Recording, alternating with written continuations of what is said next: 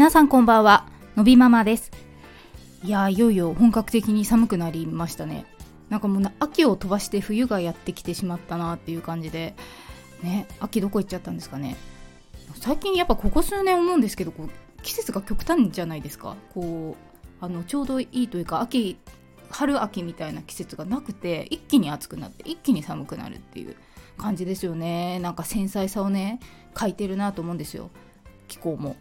ねこうやってなんか四季がなくなっていくのかななんてね夫と話してたんですけどなんだかね本当にだから薄いアウター？全然着ないまま終わっちゃってもうねダウンとか出さないと寒いじゃないですか。いやいやね急に寒くなったのでねなかなか体が慣れないと思いますから皆さんもあの体調などお気をつけいただければと思います。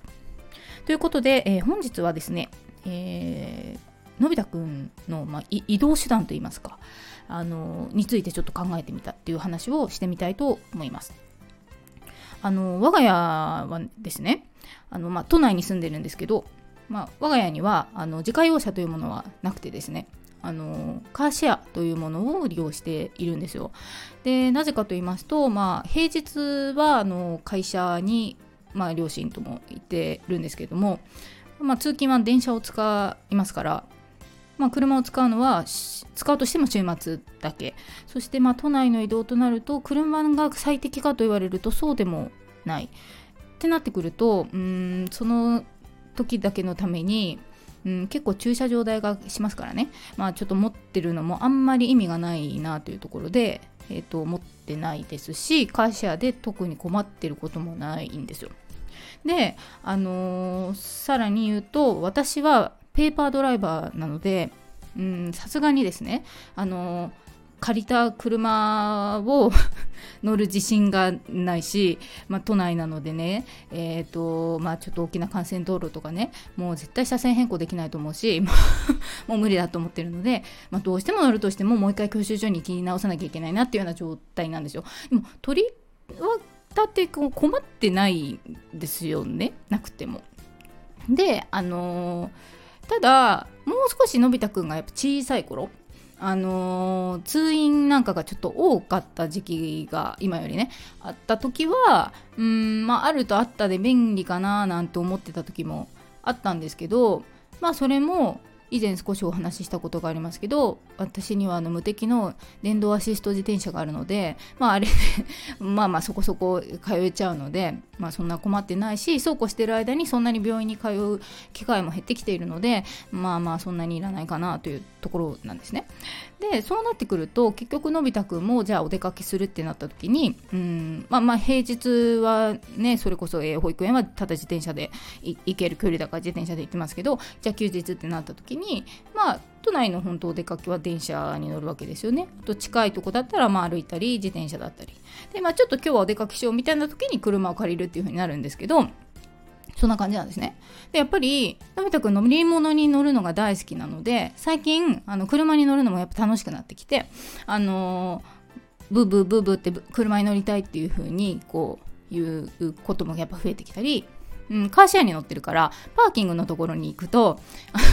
車に乗りたくなって、パーキングのその止まってるカーシェアの車ね、にのところに乗りたいみたいな感じになる時もあったりする。るんですよ。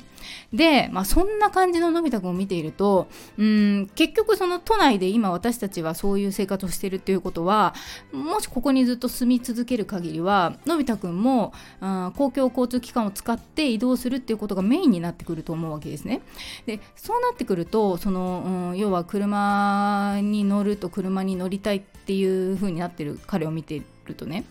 うん、この車が我が家にあってうん目の前の駐車場に止まってたら確実にのび太くんは車をメインにしてしまうんじゃないかというふうに思うんですね。なのであのそれがないのであの車は特別な時に乗るものだということであの教えているというか、まあ、実際そうなんですけどであの移動はもう大半電車を使っているとで、まあ、バスを使ったりとかもあるけれど、まあ、そうするとおのずと例えば定期をピッとするとかねあの乗り換えをするとかね。あ乗る一つにしてもそうですよね、まあ、少し間が空いてるから乗るとか、えーと、乗った時のルールとか。例えば座席に乗った座った時もあの、えーと、まだ小さいから窓を見たいんだったら靴を脱ぐとか、まあ、そういう社会的なルールを、まあ、おのずと体験していくわけですよ。でやっぱりそういうのってすごい大事だなと思っていて、まあ、結局慣れだと思うので。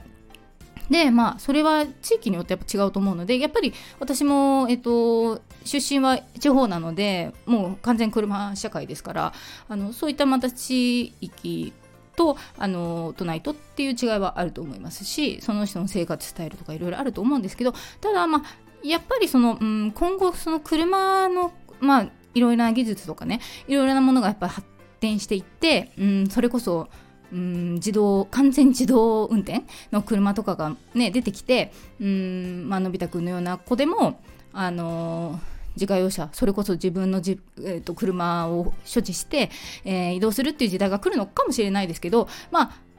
うんね、すぐにそうなるかも現実的にどうなるかもわからないってなってくると、まあ、やっぱり近々の課題としては、まあ、こう国境交通機関には乗れた方がいいよね。ていう風になってくるとうん今この撮ってるスタイルあの一度その車があった方が便利だなっていう風に思った時期もあったんですけど、まあ、やっぱりこれはこれで、えーと、いいんじゃないかなと。のび太くんの性格を考えてもあのー、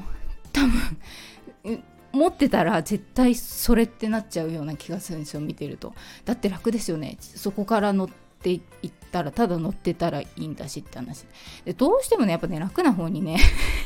逃げるまあまあ自分もそうですよね人間だから、うん、自分だってそうだと思うし私も今は車の運転が怖いからあのするという選択肢がないけれど慣れてくればあの目の前から乗れたら当然楽だしまあ、まあそうなる可能性は高いじゃないですか。なのでやっぱりこう、うん、人の慣れというのは良くも悪くもというところがあると思うのであの、まあ、とりあえずはねこの生活で続けていくのがいいのかななんていうことを最近思ったりするんですよ。ね、なのでそれでこんな話は結構、まあ、都内に住んでいる先輩の方は結構よく聞いてで同じような状況の方ってやっぱまあ多いんですよね。そのまあ、あの同じですよ車そんなに使わないから持っているのももったいないしっていうところで必要な時だけっていう方やっぱ多いし、まあ、実際あの先輩の方だとねあの電車に乗ってね学校に通っている方とかもいらっしゃるから、まあ、そういうことのためにもねあのない環境っていうのはとてもいいですいいと思うよっていうようなことをね言われたこともあったりとかもしたので、まあ、なんか今改めてそれを思っているなっていうところなんですけどね。まあ、皆さんの,、ね、あのご家庭に地域によるとは思うんですけど最近なんかそんなことをふと思ったという話でした。